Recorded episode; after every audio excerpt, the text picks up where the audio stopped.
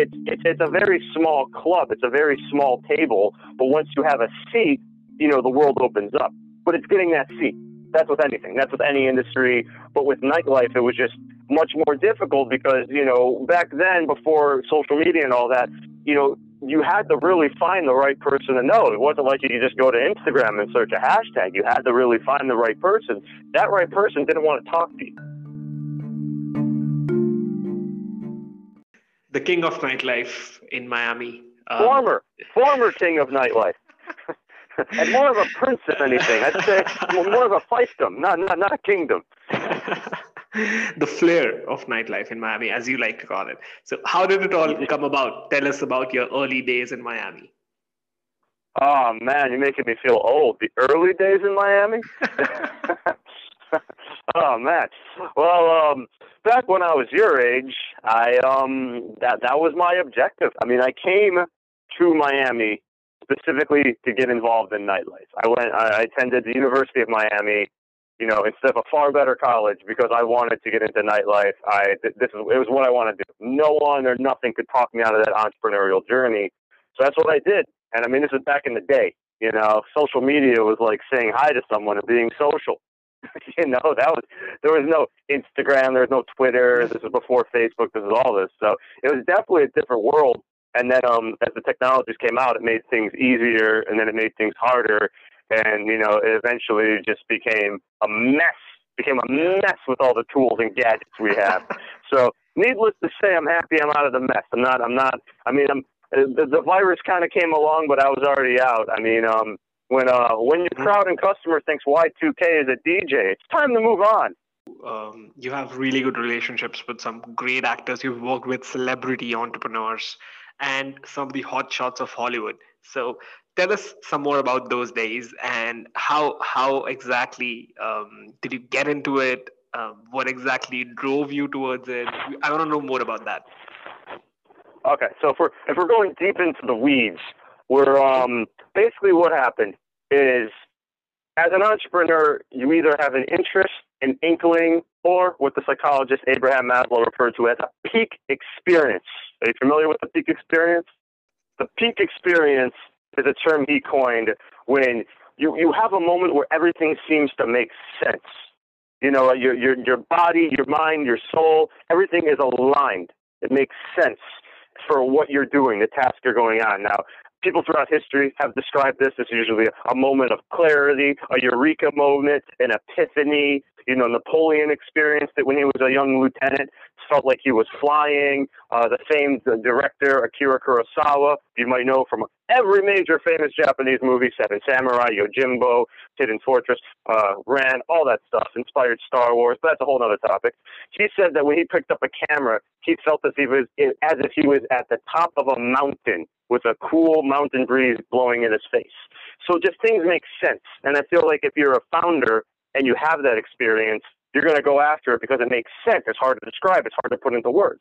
So I, I had that experience when I was 17, and that experience kind of you know drove me. It just it showed what was capable. It was just like okay, I can do this. Not only can I do this, I can be the best at this. I can infiltrate this this industry, which is very hard to get into. You know, it, it's not like you can be like, hey, where do I sign up? Where do I apply? You you really had to know somebody and meet somebody and have that person kind of shepherd you in. Just like with Hollywood, just like even with venture, you know, it's it's it's it's a very small club. It's a very small table, but once you have a seat, you know, the world opens up. But it's getting that seat. That's with anything. That's with any industry. But with nightlife, it was just much more difficult because you know back then, before social media and all that, you know, you had to really find the right person to know. It wasn't like you could just go to Instagram and search a hashtag. You had to really find the right person. That right person didn't want to talk to you. You know, they, they just didn't care because, you know, they always had people coming up to them and say, hey, can you talk to me? Can you help me? I want to get into it. And it's just, you know, they ignored you. With me, I, I started throwing parties in the Bahamas when I was on spring break. And I came back and I just I had a mission. I didn't have any connections. I didn't have, you know, any insight. I didn't know how anything worked. But through serendipity and just kind of straight up hustling and asking every single person I knew, I literally met someone randomly, and that person gave me a shot. and then that led to another connection, which led to another connection, and everything kind of you know built up from there. So you know, eh, it's not even just with nightlife, but it's with any industry, especially one that's very you know it's very hard to break into. The doors are always closed, the mountains are always high. You know, you just have you have to climb in and keep knocking, no matter what. So when I got in, I was in, and it wasn't like I was in and everything was was amazing. I was like, oh, this is great, this is the easiest thing. It still took years to become established. It still took a lot of failures, a lot of trial and error, and it, it kind of prepared me for you know the real entrepreneurship stuff, you know, for the real companies and the real big deals and stuff. Just because you know, you go through this period of having, you know, people laugh at you because you you work at a lame place. You go through a period of going to events that nobody wants to go to. You go through a period of being that annoying guy that no one wants to listen to. What I like to call the Steve Jobs period. You know, when Steve Jobs was the smelly kid that didn't take showers and didn't wear shoes and slept on people's couches and dropped out of school and just hung out. Nobody wanted anything to do with him. You kind of have to go through that period where everyone thinks you're crazy until you actually start making moves. And um, a lot of people don't want to go through that period. They want to, you know, come out the gate and have a successful business and have a successful raise and, you know, just start making money and start being super successful within the first, you know, hour of, of, of starting their business. And it doesn't work that way. So, you know, being involved in nightlife, I mean, it, it definitely mentally prepared me for a lot of things, you know, to come afterward. And with that being the case, I mean, I was in the game for 15 plus years. So you know, I dealt with thousands of people, thousands yeah. of people. You know, I, I, was, I never took vacations or anything because to me, that was the ultimate ideal. Why would I ever? Yeah. Why would I ever leave? Everyone was coming to Miami. I, you know, I work at the hottest places. I would, I would be going to penthouses and mansions and yachts and you know, private clubs and all that stuff. So it was, it was paradise. What was the point of leaving when the world was coming? And for for a time, I mean, it was just you know, it was it was fun. It was profitable. It was great but at the same time, you know, I look back on it now because you know everyone that hears that, especially when they see my background and they read my books or they, you know, they come to a, a lecture or whatever, you know, they're always like, "That's the dream. I wish I could do that." And it's like, yeah, that was fun. It was great, but at the same time, you know, success can be a hindering factor. I wasn't, I wasn't growing as much as I should have been because once you reach the top, you're like, oh, that's great. I want to stay at the top. You know, it's awesome. You don't have to do anything, and you know, it's uh, the wheel always turns you know, no one stays at the top forever. So, you know, uh, looking back, I mean, I don't have regrets, but I, I wish mm-hmm. I read more and I wish I got more into uh, just more out of that uh, that bubble, so to speak. Yeah. Because the bubble was, you know, okay, I would come to Miami and I would, you know, I'd hook them up and we'd hang out, but I didn't really pursue any other opportunities, mm-hmm. you know, outside of that bubble. And, but there's no opportunity cost of regret. It's not like someone came up to me and was like, "There's something called Bitcoin. It's only five cents. You should buy a bunch." It was nothing like that. There was there was nothing like that. People always think like, oh, there's there's that one story where it's like, oh, you know, I met Mark Zuckerberg. He told me about this thing called Facebook. I don't know what he's talking about because I don't read, so I didn't invest. It wasn't anything like that. You know, um, it was just personally. Now that I'm in a whole different different space and different industries and work with different startups and you know have, have kind of done a bunch of different things, mm-hmm. it's kind of like at those times instead of you know just hanging out and, and, and enjoying stuff. I should have been, you know, preparing for the eventual wheel being turned. And it's kind of, you know, what I tell everybody is like, listen, success is great and, you know, victory is great, but everything's fleeting. You know, you have to kind of be prepared because you never know it's going to come around the bend. You never know that there's going to be a pandemic that comes around the bend. And before this, people were like, pandemic, what is that? Is that a new kind of bread? Pan? Pandemic? What? But nobody knew. So you know, but that kind of thing it, it threw a threw a wrench into the world, and you know people weren't prepared for it. So yeah, it was it was great. I love it. I wouldn't change anything. Um, you know, it's what I did.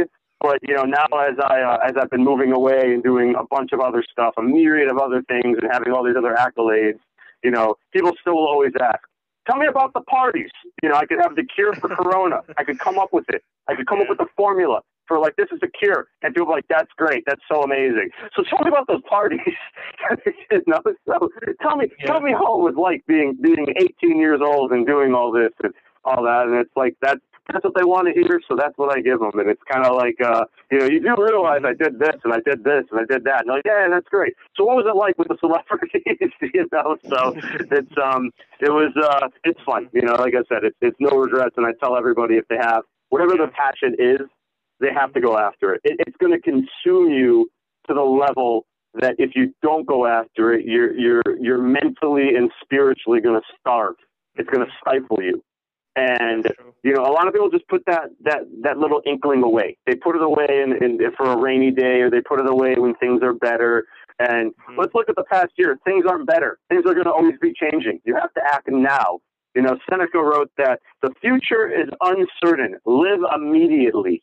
So I try to tell everyone live immediately. And why are things taking so long? We have to we have to use every day to get something done to kind of you know climb that mountain. You know, before it's too late.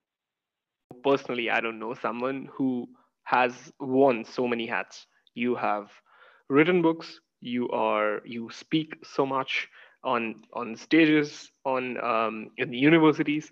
You are a super connector you and i know it because i have like the way i we spoke the first time i just knew it that you are brilliant at uh, building relationships and and that's why you were the you were the nightlife ninja in miami right? So former uh, former. Please let's not get any let's not get any ideas you know? It's a former. Yeah. let's we, we yeah, have yeah, to emphasize I that I don't want people um, to I don't want people to come up to you after hearing the podcast and asking you about uh, where the party is at. So don't worry. they're, they're, going to eventually, but that's okay. I'm sure there's a link at the a yeah. link below. Click the link below. you know? And if not, let's put a link below. yeah, you know? we will. We will do that. We will do that. Next, I want to talk about is um, about the business of nightclubs. I want to know more about running one of the most famous nightclubs of the world. What does it take? What does it take as an entrepreneur? What does it take as somebody who is facing challenges every day? So I want to know more, a, a little bit in detail about what were the basic challenges that you faced while setting it up. Uh, because, like you said, it was pre-social media so um, all the marketing that used to have, that that would have happened would be just word of mouth and offline like um, so how was how was that time and what were the basic challenges that you faced around that time while setting it up i should have brought a time machine for this stuff hold on 21.1 gigawatts here we go 88 miles per hour um, so yeah i mean I saw the change. I mean, it was much easier when social media was cool in its infancy. And when I mean like when it was cool, it wasn't like how it is now. So, you know, imagine a world where no one's a model and the word influencer doesn't exist and everybody kind of just was normal and nobody, you know, talked politics and spread conspiracy theory. You know, this was, you know, before Facebook, because I, I'd like to say Facebook was the great, uh, the great change, especially for me. Before it, you know, you would call people. I mean, we would have phone, you know, they're not like boiler rooms because we weren't selling anything. We were telling people to go on, the, on, a, on a guest list, but it was basically we'd had people. We had a, we'd have a database of numbers and names from our from our own, you know, client list, and you call people and invite them out. That's what it was. You had flyers, you know, not e-flyers, actual physical flyers that um, people would pass out. You had little VIP cards which people would pass out, um, and that's how you did it. You would go to you know uh, large scale events. If there was if there was just like let's say a block party or let's say an art fair or let's say something where hundreds or thousands of people would be walking around you'd be going around and handing stuff out you know? And after it people would come or they wouldn't or if they had your number i mean before before my day people had beepers and i would ask them how it worked and they said they just you just got a beep and they would call you or you had an answering machine and you would just it would leave a message cell phones made it easier. I was already in the game with cell phones, and I was already there with you know texting. Texting was still expensive up until about 2005. Texting was nobody used it till about you know about then. I actually created, and this is for all you you know old school listeners out there. I actually created um, an AOL Instant Messenger chatbot. Okay, AOL Instant Message. Remember those days? It was yeah. it was like having a, a, Twitter or a Facebook, except you didn't have followers. You just had your friends list. Yeah. And it was called, uh, yeah, UM Nightlife. And because UM was a school I went to, University of Miami, and nightlife is what I did. And it would talk to you. It would just be like, you can say party. And it would say, hey, what's up? Today's parties are here. And it would say, type Friday for more information, type Saturday. Wow. And you would type it. And, and we had like a thousand people using it, and it worked. So that was cool. And then, you know, after when Facebook came out, immediately when I was showing Facebook, and I think University of Miami was one of the first like 50 schools on it. And nobody knew what it was, but as soon as I was shown it, I instantly knew what could be done with this. So I kind of I don't want to say I hijacked or broke the platform, but I kind of broke the platform.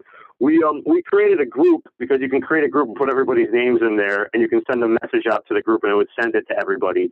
And we copied and pasted every single person's name that was on it from the University of Miami, put them in the group, and started sending out messages.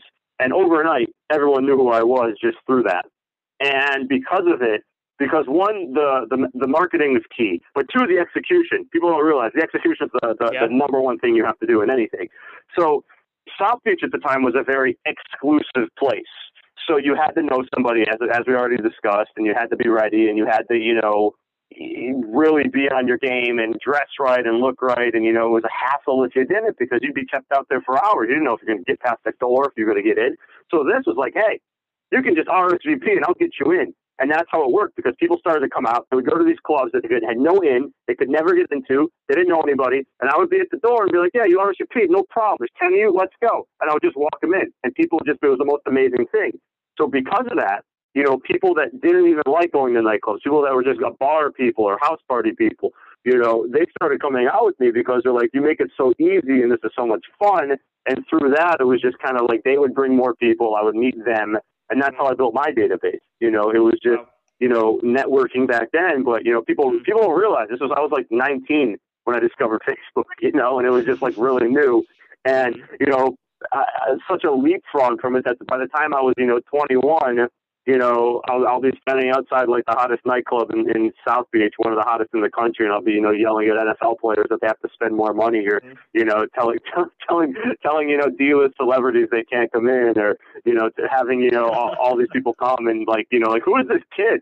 You know, and they're like, what are you doing tomorrow? What are you doing? I'm like, listen, man, I got a test. I got to go to entrepreneurship class. I got, I got a 10 a.m. test. I can't stay late. You know, I mean, that's, that's what it was because that's, that's, that's what I wanted to bring about and do. And that's what I did. And then, you know, um, as I left college, I mean, everybody's like, "What are you going to do?" Because I was just an anomaly, and I, I think it's very good to be an anomaly. Uh, you know, a, a glitch in the matrix. I feel like a lot of people don't want to be a glitch. They want to, you know, they they want to fit in and they want to conform. And I think for anybody that's an entrepreneur and anybody that's creative and anybody that has something they want to bring about, conformity is probably the number one danger to them. Because if they can't believe in themselves to bring about the vision they want to reality, it's not going to happen. And the pull of conformity is strong. I mean, listen, as I was graduating, I had every single person come up to me like, "What are you doing after graduation?" And I had no idea. You know, every single person was like, "What are you going to do? What are you going to do? What are you going to do?" And you know, because everybody else was graduating and getting jobs and doing it, and I just, I said it'd be great if I could still do this nightlife thing. I only looked at it as a college thing, but then I said, you want to know what? I think I'm going to still do it and I stayed with it. And then the best parties and the biggest, you know, profits they came after I was in college, which was ironic, you know. So it was kind of like, you know, I, I was just there, and I just ran that scene to the point that even up, even during the virus, even up to six months ago, venues would still call me that have reopened. They're like, "We want that college crowd," and it's like, dude, I graduated like 15 years ago. you know, like like you have kids old enough to be in college. Hire them. You know, hire your kids. So um, yeah, but that I mean that's that's how it was because I just came in and and and kept the scene strong and took it over. And really, I mean, the challenges were, you know. You're competing against every single other thing going on you know, it's not like, oh, I'm going to this party. You're competing against rival nightclubs, rival bars, happy hours at restaurants, Xbox, PlayStation, you know, on demand, Netflix. There's a million things that people do with their time at night. And, you know, you're competing against all that. And it's really, you know, the secret was to have a massive database, and I think it still is. I mean, you know, very few people pulled off what I pulled off. I mean, I I would sometimes have a guest list of over a thousand people, and they, they just couldn't believe it because how do you get a thousand people? And it was really just the network effect. You know, it was just having, you know, 500 people that trusted me and liked me and they brought a friend. You know, but get it, you have to get to that. So if you want to, if you want to bring 100 people, you got to invite a thousand. You know, if you want to bring 10 people, you have to invite 100. If you don't know 100, it gets a little dicey. So, um, yeah, it's it, it, it was very challenging. I mean, I, I I don't think I could ever go back to do it just because one, I go to bed early now, two, you know, there's a virus. When the virus ends, maybe I'll do something. But at the end of the day, it's mm-hmm. kind of like there was a time for it, and you know, you have to kind of evolve. You know, my whole I don't want to say I have a career that's giving it too much credit, but you have to kind of always be uh, be evolving. And you know, to me, if you're the same person you were a year ago, or two years ago, or five years ago, it's kind of embarrassing. You know, you don't you don't want to be that same person. You want to always be evolving, and you always want to be changing. You always want, want to be launching something new, and you know, being known for something new, and you know, coming out coming out the gate with something new. So that way, you know that you can't be categorized. You can't be you know told to conform because you're always working on something that's hip and new and fresh. So it's um yeah, it's it's something that you know. Listen, I loved it. It was great. It was a lot of fun. It was very challenging. I had some great successes. I had some terrible failures that nobody wants to hear about, unless you think we should talk about them. and and and that that was the game. You know, that was that was the nightlife ninja aspect of my life. So end of high school through college, all, through the twenties, all the way to early thirties. The things that people would do to try and get in free and skip a line and get in and like all these little schemes, you know, stupid, stupid schemes that people would spend all their energy on to like save 30 bucks. you know, or save, or, or, you know, get in if they're underage, or just like all this stuff. I mean, and you add, with anytime you add liquor to the mix, things go back. Okay. So you have a bunch of people that are already like drunk and the things that people would say to try and like impress me and get in and you know do you know who i am? is always was always a fun one you know? No how would i know who you are? If i knew who you were i would probably get you in or i would i wouldn't be talking to you. It's like of course anyone that says do you know who i am? doesn't know who you are you know? So that was always that was always one do you know who i am? It was always uh the, my uh my my friend's the owner but for some reason they're talking to me. There was always that you know, they, they always, there was always the name drop. So people would always try to drop the right name, but for some reason, nobody had the phone number of the person they were name dropping. um, I had, I had one experience where, you know, usually the way it worked is because I had just so many people coming globally uh, to Miami that I didn't, you know, I didn't know what they looked like or anything. So, you know, I'd say, call me when you get there. And, you know, 99.9% of the people would, you know, I don't know, pick up a phone and dial my number when they got there.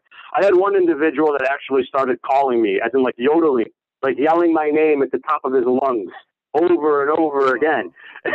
you know, and I'm like, wow. what are you doing? He said, oh, he told me to call you. I said, yeah. It's like, you never. It's things that, you know, you shouldn't have to explain. Like when you say call, it automatically thinks of a phone call. you know, so that one kind of took me back a little bit. Um, when it, when Instagram started to pop off, you know, everyone started to think they were a model, so that was that was fun. Uh, so, you know how many followers I have? so it's kind of like no. So the um, there was always there was always that. Um, it, it's essentially you know again what not to do, but people would do anything to just avoid waiting in line, avoid buying a ticket, avoid buying a table, avoid paying a cover, and to just get a an experience where that you know it, it was just very narcissistic about oh how can I do this? I need to do this. You have to help me. You have to do this because you know I'm so and so. And it's funny because the people I met with, whether it's you know real people, you know I'm talking you know very very high net worth individuals, real celebrities, people that are on the cover of magazines and and whatnot. They're really normal. They're of very polite and nice and hey, how are you? That's great. Thanks so much. But then you have people that uh that are the opposite of that, the antithesis, and they they're legends in their own mind. And they, you know, they are they are acting like they are on the cover of Forbes. Okay, they they are acting like like like like look at me, look at this, and it's like no, not at all. Please, no. So that book is just kind of the humorous humorous observations of what not to do, goes over times to come to Miami and how to act and what to do. And, you know, the, the main message of this is, you know, try and be a normal, polite human being and, and try, and you'll, and you'll have luck instead of just trying to, you know, puff up yourself and act like something you're not and, you know, try, try and run a scheme because, you know, I, you're using the oldest trick in the book. And, and I wrote the book. So come on, let's go. well, you literally wrote the book. literally, literally wrote the book that you're using a scheme from. So come on. Wow. Okay, my next question is about um, the book that you've written on entrepreneurship. So, how did that come about? And um, it basically talk it it claims to be a crash course in entrepreneurship. So, can you talk a bit more about that? So that is um, Mm-hmm. It's kind of like if you if you went to a university and took a class in entrepreneurship or majored in it, as I did. I majored in entrepreneurship um, back when I was your age. And this book, which I also want to say was the number one entrepreneurship book on Amazon when I launched it, very proud of that fact. Um, and I think it's worthy of it. So again, click the link below, check it out. Um, but yeah, it's yeah. just you know, it, it, it's lessons that you know people pay a lot of money to learn a lot about entrepreneurship, and they don't have to. They don't have to. You don't have to spend three thousand dollars for a course. You don't have to spend all this money to join in, you know, an accelerator, an incubator. You know, you, entrepreneurship is very simple, but the lessons are hard to execute. So these are just lessons in the book, you know, that allow you to okay, I can do this. I can I can focus on this. This isn't hard, and it's it's bolstered with a lot of quotes from old school entrepreneurship books. Back when entrepreneurship was like a crackpot thing, back before it became like, oh, it's so cool to be an entrepreneur. Which it's not to be. It's not cool to be an entrepreneur. It's a painful, excruciating existence, and I don't recommend it unless you're consumed by the idea that you're trying to do. You know, imagine uh, imagine working long hours for no pay on something that no one believes in but you, and that no one takes seriously but you, and that no one can envision but you. That's entrepreneurship. That's it in a nutshell. It is not Ferraris. It is not Lamborghinis. It is not yachts. It is not you know you on the cover of a magazine. That all comes later if you're successful. And it's very, very difficult to become successful uh, in in the entrepreneurship world. It just it's, it's hard. That's why you know 90% of startups fail in the first year. I'm going to say 98% fail. I've been part of startups that have failed. You know, actual real startups that have raised money and you know by real founders that have done stuff before. It just it happens. You know, it, so people need to be prepared. But the book itself is preparing people for that. It's I, I intended to create a guide for life for five bucks that people can have, they can constantly refer to. The knowledge is real. I back it up with some real world experiences. I back it up with some historical experiences because nobody really reads anymore, especially they don't read history. I'm a big history junkie. I'm a big philosophy and psychology junkie, and especially history, though. So even in the book, you know, I give um, I give the example of you know innovation instead of like oh you know a new app or something. I give I give the example of Hannibal crossing the Alps into, into Italy to, to, to take the fight to Rome. Because at the time, you know, let, us wind back the clock. You, you have people from Carthage, which is in northern Africa, and they're going into the Alps, which, which has snow, okay, into Italy. And they don't even know what Rome is. They don't even know what, the, what it looks like. So you have to be a leader to take tens of thousands of people through treacherous mountain passes to come to the back door of your enemy. If that's not innovation and grit and courage and a vision no one else can see, then I don't know what is. So I use that because one, people don't know what Hannibal was. They're like Hannibal from the movie, right? Yeah, yeah, Silence of the Lambs. you know, they don't, yeah. they don't, they don't get it. You know, this is so I, I put that in. There's a few other historical examples um, mm-hmm. Not as many as I think there should have been because I don't want to bore the people, but that that's the one that stood out to me because that one, you know, still to me is like that's a classic tale of adventure and innovation and, you know, following a vision and having, you know, to inspire people to, to, to go into an alien world. And, you know, that's, that's kind of what entrepreneurship is, inspiring people to go into an alien world that only you can see. And, um, you being the guy to demonstrate it, you know, you being the individual to say, we are going to do this. Either you, you're with us or you stay here. You know, we and, and if you stay here, you miss out on it. You know, but if you come with us, it's going to be painful. It's going to be hard. You know, it, it's not going to be easy, but it's going to be worth it. You know, it, it might not be uh, it might not be expedient, but it's meaningful. So you know that that's one of the the phrases that stick out. And you know, I also use you know because I like I, I like to you know not go too in depth to a lot of other stuff. You know, I like to make it fast. I like people to read this and take away. So you know, I, I use the I don't want to say I'm a geek, but I'm kind of a geek. You know, I, I use the Star Trek villains, the Borg from Next Generation. How they just keep going. They're unstoppable. They're just a villain that just they they adapt to every change. Every change is, is adaptable, and that's kind of how you have to be as an entrepreneur. You have to you you you have to adapt to the changing circumstances because things are always going to be changing. The technology is going to be changing. The people are going to be changing. The market's going to be changing. The mindset of, of who you're trying to work with, whether they're a vendor, whether they're an investor, you know, whether they're a coworker, whether it's a co-founder, whether it's an employee, everything is in a state of flux. People cannot live in a state of flux. Only if you can, and if you can live in the state of flux, and if you can move in a non-linear, non-lateral way, in a non-linear fashion, then you can achieve greatness. You can achieve great success. So these are some of the tips from like the book that again, it's, it's not a long book. It's about it's about hundred pages. It's very useful. Even starting it, you know, the one lesson that I think is the most important from that from Better Be You is that there's a blank page in the first uh, in the first chapter, and the blank page is basically, you know, there's a quote that says, "Don't fear the blank page." Because it's only the blank pages that can be filled in. You know, people don't want to. They're like, "Oh, look, there's there's nothing, there's nothing there. I'm afraid it's blank. What's there?" Well, you know, the blank page is the one that leads to anything. You can write it. The page that's already written is set. You can't change anything. You can't be like, "I'm going to create a new computer company called Microsoft." Oh wait, there already is one. you know, you you have to have that blank page for, for anything and you have to fill it in. And a lot of people are scared of the blank page. They're scared of the blank canvas. But that's the one that holds the infinite possibilities because you can start writing and then you can zigzag and then you can come with a doodle and then you can come up with an equation and then you can come up with an idea that's like, man, this is great. This is what I've come to, and I've seen it happen. I've experienced. It. You start with one thing, and then a year later, it's not what you envisioned, but it's it's still there, and it's better, and it works. But you don't get there unless you start. So, you know, th- that book yep. I recommend for everyone that wants to be an entrepreneur, for everyone that is an entrepreneur, everyone has an inkling of, of entrepreneurship. I recommend to go check that book out you know, it, it will help you. That's my main goal yep. of it. Is it's going to help people, and you know, it will. It will. I, I, I don't want to say I guarantee it. I'm gonna I'm gonna say I promise it. okay, I promise it will help you if you if you want to be an entrepreneur and if you want the right mindset. And you know, it, it's still to this day. Besides, it's besides my novel because novels are a whole different ball game. Those always sell. That one is the one that that continually keeps selling around the world. You know, yeah. as of last week, people in Australia seem to have discovered it. So if you're listening in Australia, I appreciate it. you know, this is coming, coming, coming to your heart straight from Darwin and New South Wales.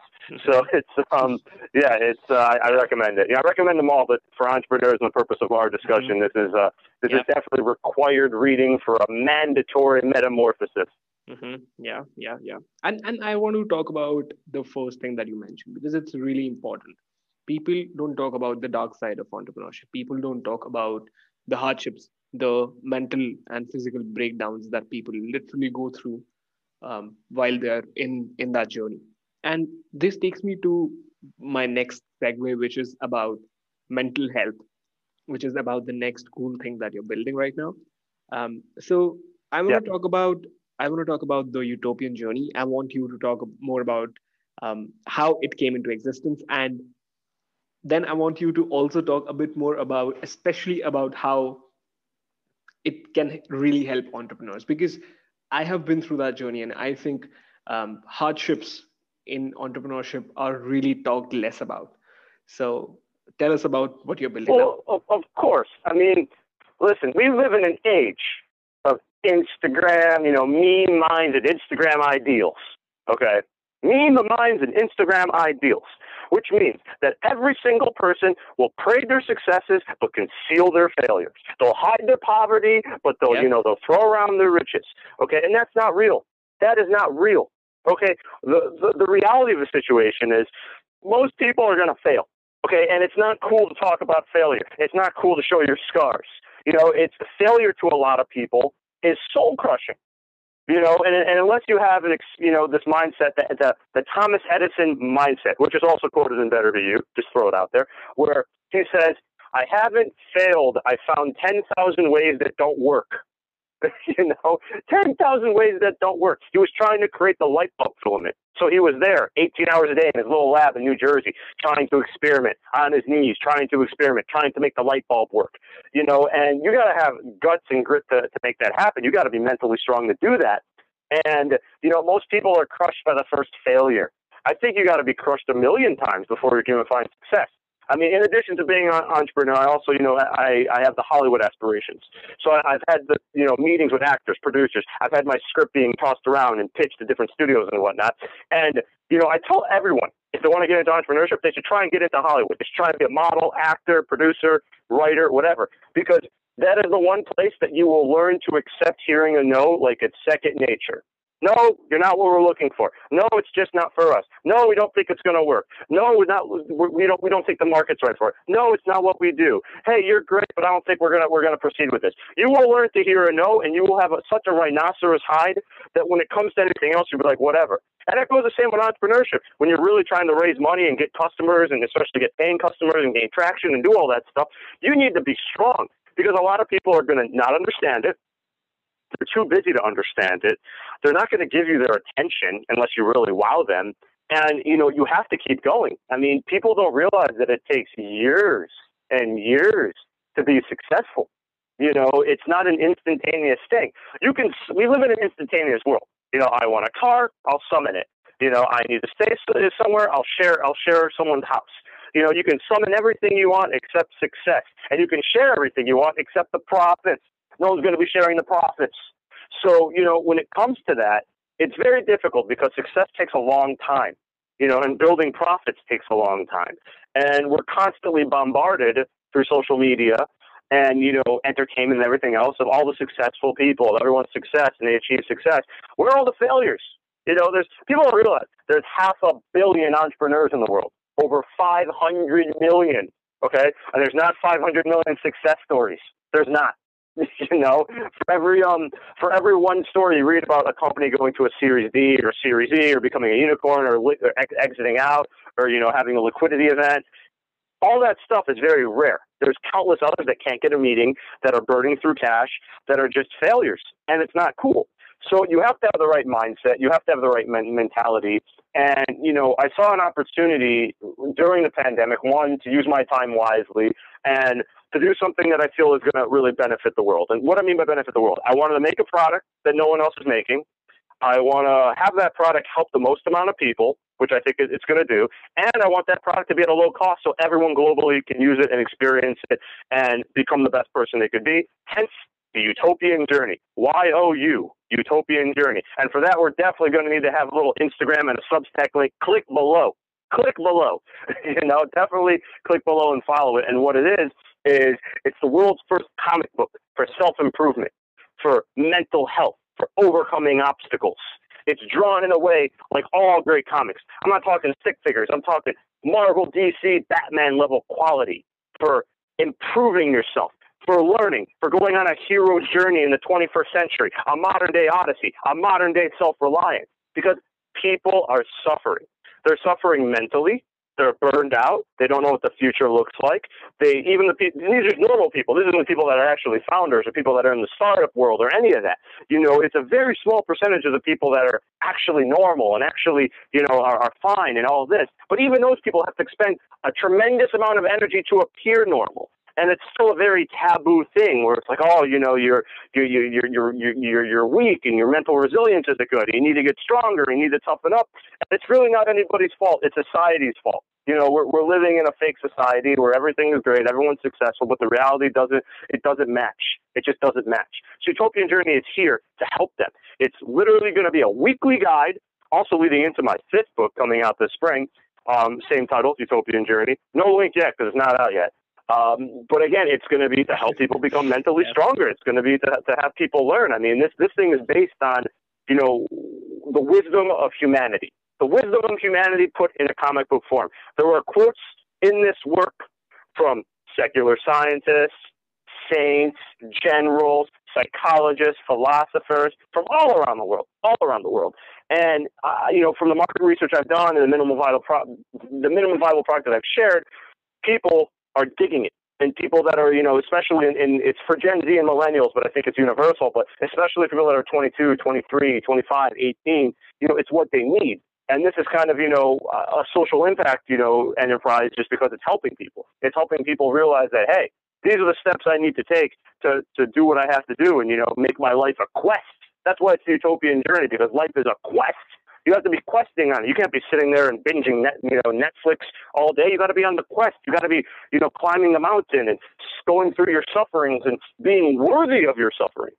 You know, you, you have to have this, this magnum opus that you're trying to bring about, whether it's a new company, whether it's a new invention, whether it's a piece of artwork. You have to have something that is so strong and so powerful to you that the, that all the failures you encounter, all the setbacks, all the pains, all the sufferings, they're going to bounce off you because you're working on something on a higher level with, Nietzsche said that there are heights mm-hmm. of the mm-hmm. soul where tragedy ceases to be tragedy. And that's the heights we need to aspire to reach. And nobody seems to want to climb. you know, so you can't you can't get there without the climb. And This is this is what utopian journey is about. I mean, you know, last year, pre-pandemic, you know, the United Nations, you know, issued a call to creatives to like combat the mental health issue. And you know, before the pandemic, you know, the second leading cause of death for Gen Z was suicide. You know, suicide. And that was in a boom time. So I can only imagine how terrible it is now. You know, a year into this pandemic, where people have been locked down and people, you know, they just didn't know how to cope. So this is kind of here, you know, so that no matter what happens, you're going to have the ability to cope. You're going to have a, a diverse set of heroes that you can follow. You're going to have wisdom that, that, that relates to you. You're going to just have something that is a companion for life. That's what I see it as. It's mm-hmm. something that you can print out, you can put on your wall, you can turn to for advice, you can enjoy, you can you can look to it when when when, when times are rough, you can look to it when times are good. Because you know the villains in this in this in this story in this comic book story it's not some maniacal evil alien trying to take over the world or it's not you know dr octopus or thanos or anything like that. The villains are something we all take within ourselves. Anxiety you know, mm-hmm. very terrible issue that everyone suffers from. Um, conformity, as I said at the beginning of uh, of our talk, the, con- the conformity, number one danger. Uh, the waste wasted time, or as I call it, the time killer, where people fritter away their time on meaningless things just to just to pass the time that they should be conserving and spending wisely. And of course, you know, every every naysayer that says it can't be done who try to kill your dreams. That's amazing, and uh, I I really want to also talk about the purpose with which you're building this because it's free for everyone to read and uh, no mm-hmm. strings attached.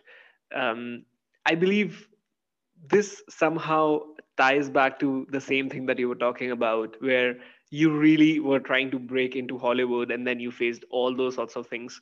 But it's a very there, archaic structure. Yeah, yeah, but still, there is nothing where I can go and talk to people, right? I can go and connect with people who are in the same journey that I am in and then I can connect and understand what they are going through, so that I don't um, feel alone in that journey. I think I think that's really important. Also, Sean, I really want to understand um, your um, take on the recent glamorization, like you mentioned, on startups and entrepreneurship, because I think somehow that really leads to people having higher expectations, and when those expectations are not met, they um, they go into they go into this belief that they're not worth it. Um, so because startups are the guitar of the 21st century right? Of this decade probably. Um, and i'm pretty sure like people used to get in saying that they know celebrities early in your clubs. Now they must be saying that they're entrepreneurs trying to get in. Oh well. So, people people will they will always say something to puff them up they will always, you know, they they will do anything it takes to make themselves look, you know, the center of attention, and make themselves look successful. And yet, there is a glamorization. There is a glamorization, and you know, it's there's there is some, you know, there is something to be said about creating something from nothing. There is something to be said about that. But that process is very, you know, it's very painful. It's very painful, and you know, we, as I said, we celebrate the winners. We don't want to celebrate the losers. And I think we should celebrate the losers because you all know what? To be a loser, you have to at least make an attempt. You know, you have to be make an attempt and take a shot and give it mm-hmm. your all to be considered a loser. But the majority of people don't even want to take the attempt. They don't want to do it. And it's easier for them to say, "Oh yeah, you know, I, I'm doing this, or I work with someone here, and all that." It's easy to say you're an entrepreneur, but it's really a entrepreneur thing or a non-entrepreneur thing.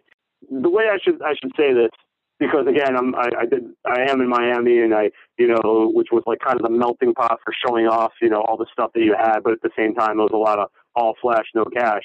Um, the way I want to preface this and, kind of say it to people that are successful and people that you know they they want to show it off is that it's okay to drive a Ferrari, but it's not okay to drive it past the people that are starving and suffering every day and honk at them and wave at them. You know, that's not cool. What's cool is maybe, yeah, you're successful. How can I help you? Who do you need? Yeah. Who can I who can I connect you with? I mean, a lot of my success came from referrals, and a lot of my success came from meeting people through you know through through serendipitous means. And they were just kind enough to be like, "Who can I connect you with?" You know, or I helped somebody out years ago, and they remembered me, and they're just like, you know, I'm working on this. You should meet somebody. And I think that that's what it needs to be. But there can't be any arrogant asks from it. You know, people need to remain humble when they're doing it because I have people that ask me for stuff all the time. They want to know if they're cool and there's something mutual in it. I'll I'll connect them. It's no problem for me to open a door and help somebody out because you know down the line they're going to help me out. They're they're going to be nice about it. But some people are just to you know take everything they can get. They'll take everything, everything, everything. Oh, you know this person. You know someone here. Can I meet this person? Can I meet this celebrity? Can I do this? And it's like no, because you know you don't want to burn a bridge. You don't want to you know open that relationship. And that person's not you know they're just in it. You, you can easily tell they're in it for themselves. They don't care about you. They just use you as a stepping stone. That's really true. I mean, I know of so many people who do it not for validation, but for the truest sense of making something that people love or people use. And I think that is the greatest thing.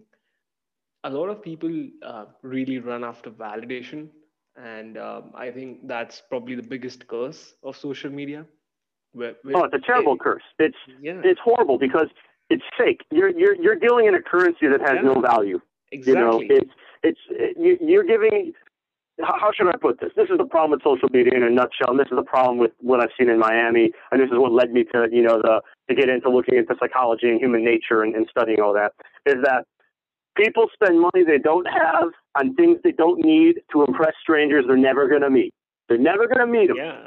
You know, and it becomes such a level that you can no longer go out and enjoy yourself because somebody's going to be filming it like you know this is their life, and it's like we're we're in the same boat. Literally, I was in a boat once that was extremely nice boat. The guy that owns the boat, super successful, doesn't have social media, doesn't need it. The definition of a, of a successful entrepreneur. The passengers who he invited are on there taking pictures and videos and live streaming. I'm just sitting by myself trying to enjoy the sun, and it's just, it's yeah. really pitiful. It's really like you know, like who are you trying to impress? You're you're living off a fantasy. Like if you have something that you built that you can make happen, that's worth showing off. Yeah, yeah, that's amazing. Sean, before closing out, um, I really want to talk about um, two genres of books that you read. One is philosophy, sure. and the other is entrepreneurship. So, your top, uh, let's say, uh, two or three recommendations in each of these genres. Oh wow! I'm gonna people are gonna be like, "What? These books are boring." so um, I want to I want to throw psychology up there too. You know, um, mm-hmm. psycho- um, so I'm going to go with psychology because nobody reads psychology books, and it's needed. Trust me, it's needed. So we're going to go down psychology. We're going to go one, Man's Search for Meaning by Viktor Frankl. One, one of the best books of the 20th century. Mm-hmm. Okay. Number two, Rollo May. Again, I, I wouldn't say it's one of the best books of the 20th century. Personal favorite for me. So number two, uh, it might be a tie between man's uh, man's search for. Uh, no, I'm going to say courage to create. I'm going to say number two is courage to create. Yeah. Mm-hmm. Um, and then number one is the Viktor Frankl. Man, man's search for meaning. Number one is man's search for meaning. Uh, number two is courage to create because mm-hmm. if you're an entrepreneur, you're creating something. And you know, even though these are old books, like it, they will they will open your eyes. So definitely courage to create. Number three, um, I'm going to say, well, this one's kind of philosophy. I'm going to, all right, I'm not going to do the philosophy. We're going to, we're going to stick with psychology.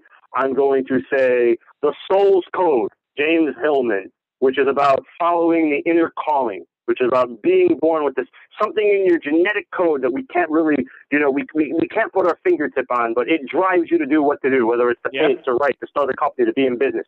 Mm-hmm. Soul's Code, um, James Hillman. So those, those are three for there.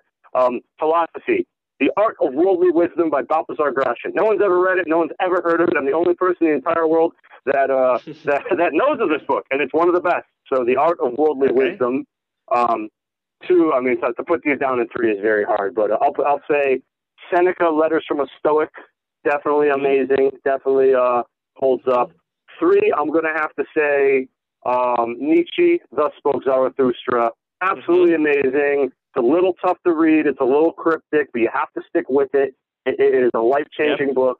You, you, you have to do those.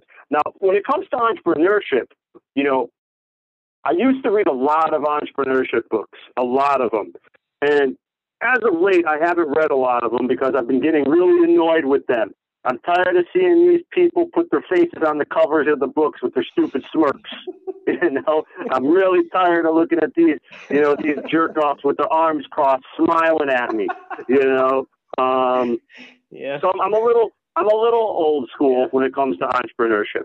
So these, these books are, are relatively old. You know, they're not on many bestseller lists, at least not anymore. So it's but but I, these are my personal favorites. So we got number one, Bo Peabody, Lucky or Smarts. Love the book. Short book, 50 pages. 50 pages. You can read it in one sitting.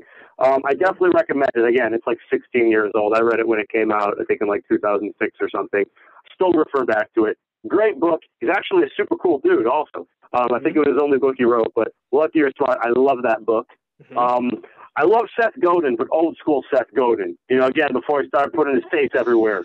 Um, yeah. So, you know, I like Purple Cow. Purple Cow was, was cool. Again, very old.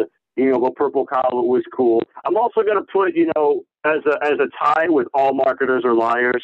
Um, that one was cool as well. Um, and then the third one, oh, this is this is tough, man. This is this is tough. I'm gonna have to say again, old school, The Art of the Start by Guy Kawasaki.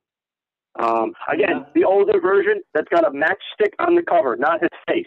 Okay, I don't like the books with the people's faces. The only faces I want in the book is some like 17th century painting or maybe like a Roman bust.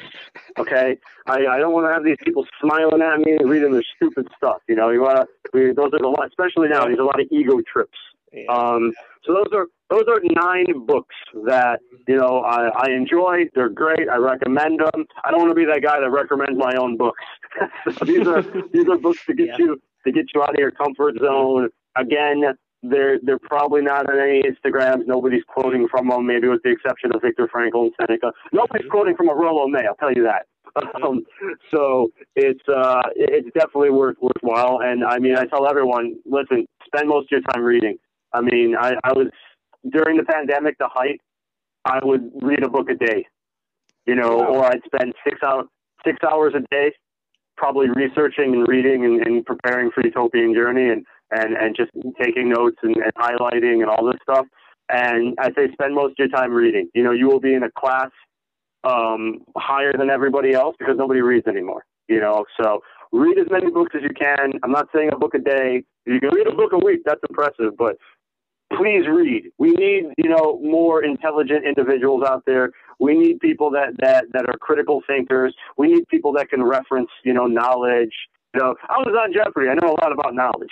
So, you know, you have to, you, you have to, you, you have to really, we need versatile individuals. We need versatile individuals that just are, are experts that can be experts in not just their field, but in life.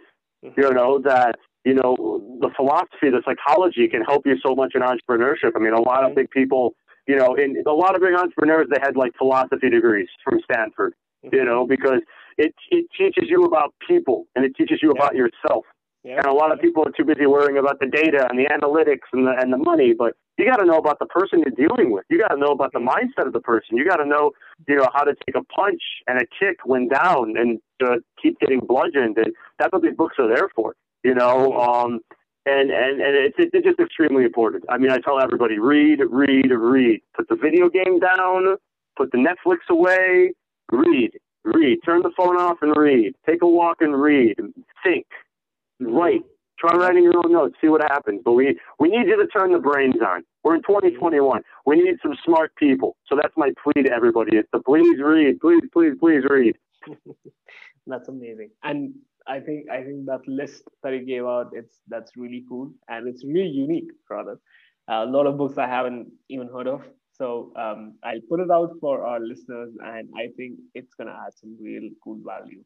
So Sean, it'll help them. Trust me. Everybody, once they start reading this stuff, it, yeah. take it from me. Take it from take it from the reader. Take it from the leader reader. Okay, this is this stuff will yeah. change your life, but you got to do it. You gotta you gotta turn off the notifications. You gotta sit in a corner by yourself and focus on the book and just absorb and think.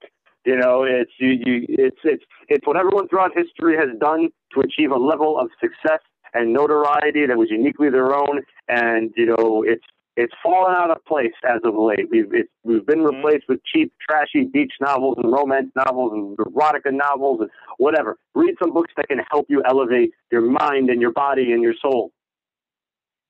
I appreciate it. I will share it now, and then uh, we'll go from there. Perfect. Thanks a lot, Sean. I, I appreciate it. Thank you. Rock Take on. Care.